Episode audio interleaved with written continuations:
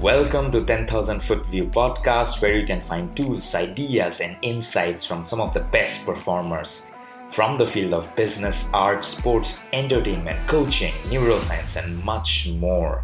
That will give you the perspective you need to break through and unlock the next level in your mindset, creativity, business, and life. This is Monjoti, the host of this podcast. I have an obsession for deep transformation, and I'm on a mission to help professionals and individuals unlock their true potential in life and business in a way that maximizes their overall sense of aliveness.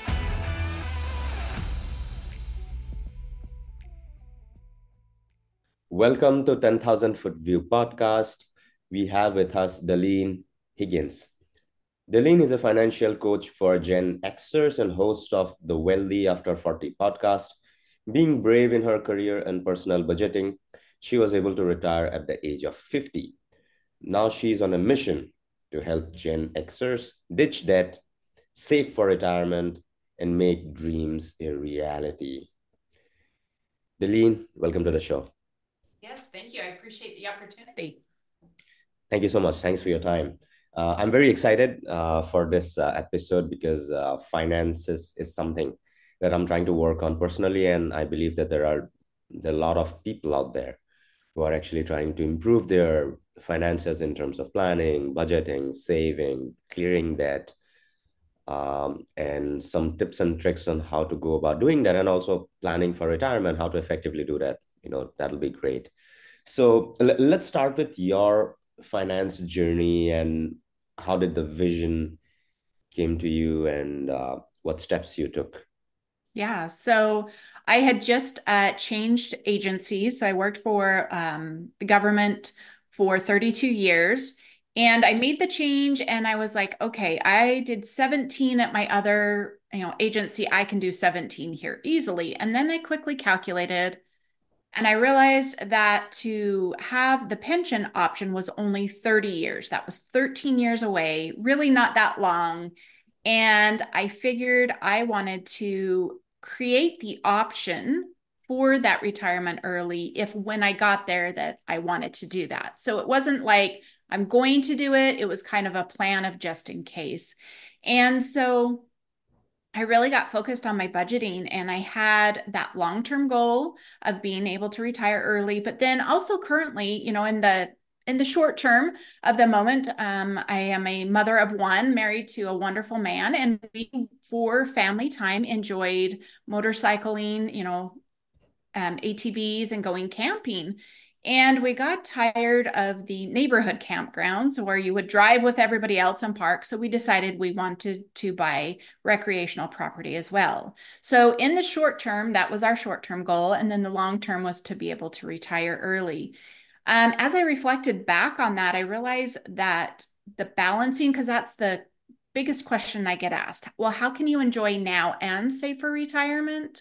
And I was able to do that because I had my goal. I had my vision for what I wanted, you know, in the interim and then what I wanted in the vision long term.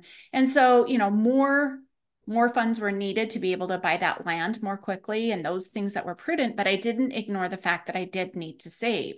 And then after, you know, we made the purchase of the land and paid off all of those things, you know, that money went to retirement, was able to shift to that long-term goal again. And so, you know, I think that's why I know vision is so important. So that's where I encourage all of my clients to start is what do you want out of life? What is your dream? You know, what does it look like? What does it feel like? What are you doing? Who's there with you? And just kind of creating that. But really thinking through like, what do you want from your money? It's not about, oh, okay, I just got to live for today and then I got to save for retirement. Really get into it of the feeling, the desires, and build that vision for you because it's so much easier to fuel a dream than it is to just do some steps. You know, and so once you decide that, then you can lay out your plan. What does that look like for you? Do you have a short term? Do you have a medium term? Which, so short is, you know, within five years, medium term is going to be between 5 and 15 and the long term is going to be you know 15 plus and just being able to look at what you want at least two of those, hopefully a short term and a long term. But if you have three of those, that's great. Um, had a recent client come to me. She wanted 100 doors by the time she was 50 and she was 43 at the time. She had had the dream Doors? 100 doors. So she wanted to be a landlord, real estate investor. Okay. And Got it. create passive income from these 100 doors. So some of them were multiplexes as well. But um, she had carried the dream with her for about, you know, three, four, five years before she's like, I've got to have somebody help me. I'm feeling that urgency and that because she had declared by the time I'm 50. And so we started working together. She hadn't even purchased her own home. So that was her very, very first step. And as we worked to together, she was thinking that was like an 18 month goal to be able to do that. Mhm. And she's hoping that this spring, you know, she should be able to. So, you know, just working through it and understanding what those steps are. And then the next two years, she'll have, you know, four more doors. She'll have um asset worth of a million is her thing. And then going from there. So really defining what you want and you know where hers has that passive income it's her dream and her retirement you know it'll support her beyond uh beyond the working and all of that right now so you know it's really key to get in tune with what you want instead of just living and just thinking oh i'm supposed to worry about retirement you know you really got to tune into what you want Right. Uh, makes sense. So I think one of the uh, trade-offs that I see um, uh, in, in the world of uh, financial planning is uh, I need to save up so that I, so that I can retire or live later or have a lot of peace later. But I also want to live along the way. And I, I do see the extremes, which is like you save too much and you're you're not living at all. You, you're Mhm. you're you're crushing your soul because you're so focused, so future focused. And the opposite extreme of that is completely in the present. It's like, oh, I'm just gonna live for the moment. You don't you don't have any savings, or worse, you you you are accumulating debt, you know. Um, so how can we, what are some of the foundational um, uh, steps or a foundational mindset shift that'll enable us to think of it in a way that, oh, uh, I'm I'm gonna live right now but I'm also going to save up little bit along the way and I'm going to maximize um, both aspects of it. You know, yeah yeah what are some of the mindset shifts that need need to take place or any kind of shift? Yeah. So um, I'm going to quote one of my favorite financial educators. Um, he's Sam X Renick. He's in the educating space for children, trying to get that in through there. Uh, but he said to me one day, he says, We save to spend. And that concept of even if you're saving, you're going to spend it one day. You know, it's whether you're saving it in your 20 or spending it in your 20s or your 80s, you've got to save to spend. So I like to help people envision, you know, because I know, and it depends on what age you are right now. You might think that 50 is old, or you might think that 80 is old. But what if you're not an old 50 year old or 80 year old? What if you're still vibrant, want to go, you know, do all the things, and hopefully you're preparing, you know, your relationships and your health to support that as well? Then, you know, envision your 80 year old self. How do you want that 80 year old to live? and being able to serve yourself today, whether you're 20, 30, 40, and then, but being prudent to that 80 year old. Okay, what would that look like? What do I want it to be? And trying to give that balance. It's so true. It's it's so much a balance of, you know, not enjoying today, living in that scarcity mindset will have you being in that scarcity mindset when you're 80. So, you know, just realizing, okay, I need to have enough for right now. And what is my enough? You know, I had somebody approach me with a question is like, how do I get rid of unnecessary spending? Well, you have to define what unnecessary spending is. It's not societal rules, it's not societal terms.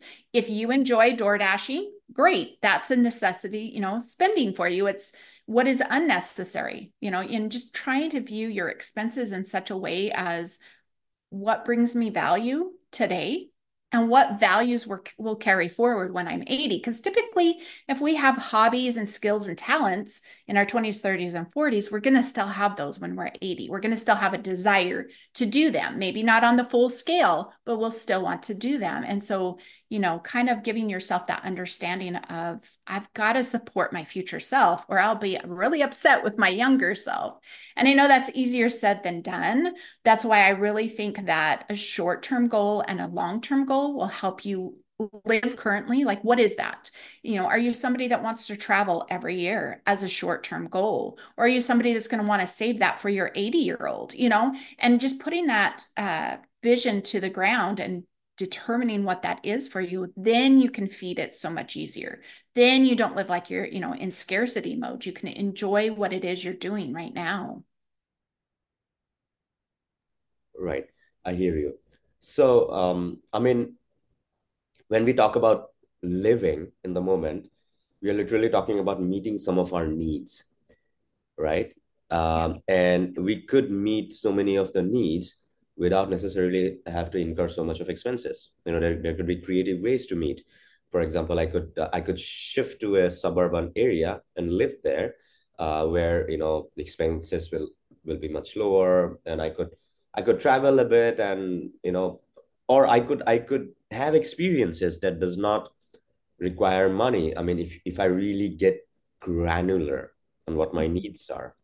Mm-hmm. So, um, is, is that part of your planning process. For example let's say i'm somebody i'm like oh i want to save for future but i don't want to sacrifice my now um, but i can't stop spending um, i've got all these things. So do you look at their expenses and then really find out what's truly important for them and eliminate the stuff that's probably impulsive buying impulsive stuff? Um yes but i let them determine that. Like we it's it's through the client discovery um, I call it exploring spending safely. So, yeah, we lay out all the things, we make sure the necessities are covered, you know, and mm-hmm. through some exercises, they start exploring them in different ways. And then for the discretionary spending, it's like, okay, how do you value this? Mm-hmm. Initially, my clients are given an exercise to name their top three expenses.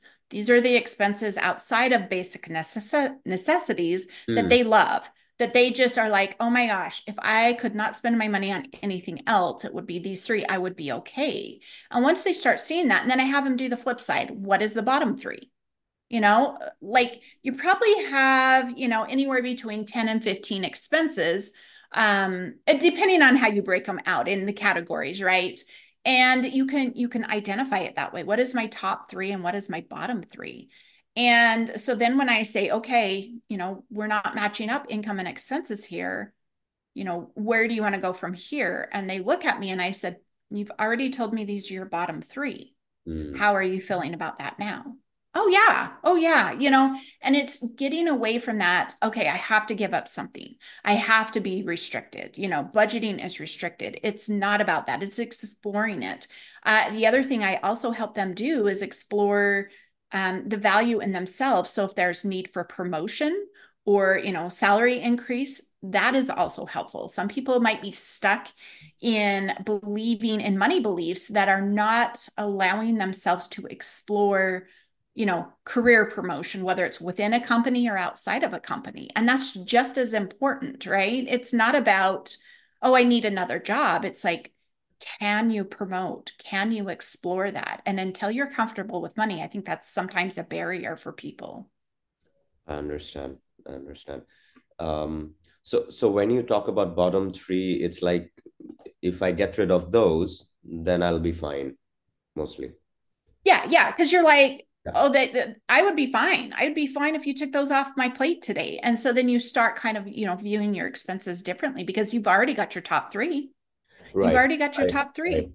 Right. Um, so, I mean, what I'm trying to do is I'm trying to spend money which has a dollar value, and I'm and and I'm that should convert into good feelings, right? At the end of the yes. day, I'm trying to meet my needs. So that dollar value for the bottom three is not converting into the desired feelings much. It's it's more of an impulsive, you know, kind of leak leakage kind of a thing, which I don't yeah think a lot about. I just did it. Right. Stuff, of, right. stuff like that accumulates. Right. Yep. So you Yep. get rid of those to start off. Yep. Right. Yep. Well, if that's what the client wants. If, if No, that, because yeah, then- you, yeah, you let them yeah. decide. Yes. I mean, first yes. yes, put everything down on in you know everything on in front of you so that Yeah. you know exactly what's going on, what's truly Yes. important, and then you decide.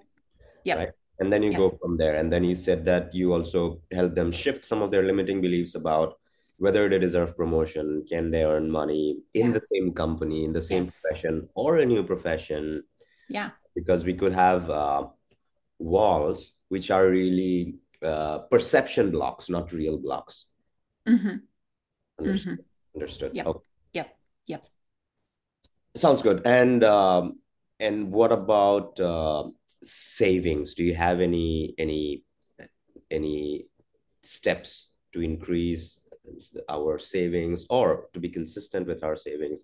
How do you encourage people to think about savings? Savings. Yeah. So the first thing we tackle is uh, is basically emergency funds, but I don't approach it as an emergency fund bucket. We define exactly what every single one of those buckets and those needs are, and this protects the client for uh, creating debt using that credit card for those you know financial surprises. So we help them you know start looking ahead. What is coming up in the next couple of months? You know the biggest quote financial surprise, and it's not a financial surprise, is Christmas. People put that off, but it should be in their budget today.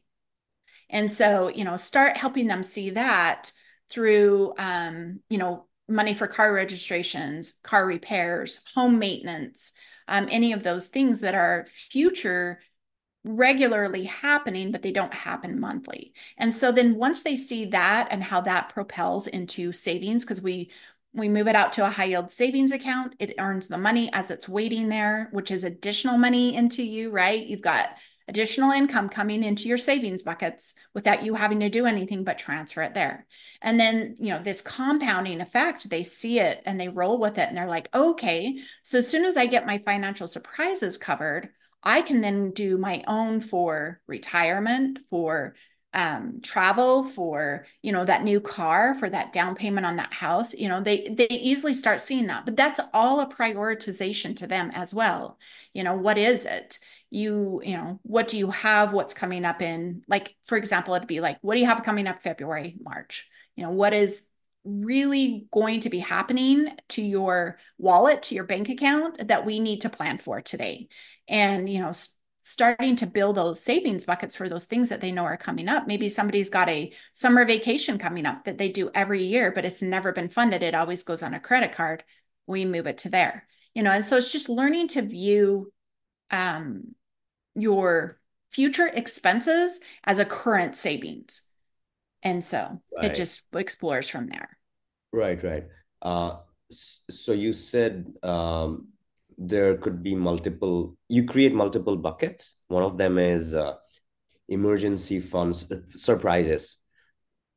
Yes. Well, so we define those Okay. holidays, birthdays, you know, so those are gifts. Right. Uh, maybe there's a wedding coming up, a family reunion, you know, car registration, all of those things that we know we have, but they don't happen as regular are what we start defining. We start building those out. So you you could have easily up to 10. And it's not, you know, I was always lost by the three to six months in, you know, exp- in emergency funds for a job loss. Right. Well, where I worked, there was not that, you know, possibility. I mean, there was a very, very minimal possibility I would have lost my job. Yes, Right. I could have got fired fired if I did something wrong, but Yeah. just to be there and do everything right was a very, very low possibility. And so I was confused. I'm like, how am I supposed to save then? How am I supposed to know how much? So, for example, for myself, I own a home. And so thinking about the home, I'm like, okay, what are the repairs that are needed on that home? you Mhm. know bought it it's bought used or even if you're buying new you're going to do the same thing. What is the most expensive thing you're going to have to replace and what does that cost? And then that is your emergency fund for your home. That becomes for your home. So Okay. if your roof is your most expensive but your furnace goes out it's still going to come out of that. Because you're you know hopefully we don't have a roof leak a furnace go out Hmm. you know and a refrigerator go out all in the same week or whatever so you have enough funding in there to cover it so then you just build it back up to that that top amount. So it's not continually growing to an excessive amount. And you're like, why do I have $20,000 in my emergency fund? You know, and so now you can define it. Oh, yeah, because when the roof comes due and it's going to be $10,000, I've got that money in there. So understanding that approach, I think helps easier to build up the savings and not want to take from it, which I know that some people, you know, they see the money, they see the funds, they're like, I got to spend it. I got to spend it. And so knowing what it's defined for helps curb that spending from that approach. Right. And all these different buckets are these different bank accounts? No, Okay. Um, no. So your savings buckets come in and they're uh, Ally, Capital One, there's several others. They allow you to define those savings buckets in there. So they are moved out, but they're still in the same account. Oh, okay. Oh, okay. So banks allow you to define, you know, uh-huh. compartmentalize yes. your your funds, right? This this much this is for that, this is for within the same account. Oh, yes. That's interesting. I didn't know about that. Yeah, that's that's something worth exploring interesting. And how you want to define those buckets is completely up to you. So for example i could have one emergency fund which is a generic emergency fund for any kind of emergency like my home or medical and, and holidays and things like that. Or i could have a home emergency fund which is like roof repair uh, holiday could be another bucket. So it's up to me completely. I would break it out because if you have one big bucket uh-huh. how do you know what it's for? And how much do you know? Have you saved enough for your home? Have you saved enough for all those things? So yeah definitely defining getting you know into that like this is for this. You know i have a gifts account. I have a medical which i'm only saving up to what my deductible is. Once i have my deductible i'm maintaining that. Granted i can use it for co-pays doctor visits all of that as well but, you know, once I max out, if we have a great healthy year and we don't have the doctor's visits, but I max out the deductible, I don't need to save anymore. You know, I can then shift to another priority. So, seeing that and knowing that and defining that is so, so very important. Thank you for listening to this episode of 10,000 Foot View podcast. I want to congratulate you for honoring yourself by standing out and investing in your personal growth and taking this step towards your next breakthrough. I would love to hear your thoughts about this episode. Do check out the show notes on the description for the details of the show, along with links and offers. It would mean a world to me if you could leave a review about this episode in Apple. Before I head off, I want to remind you that you are extremely special and you have gifts and talents that you can use to unleash your best version, and you are just one perspective away from unlocking your next level. I believe in you.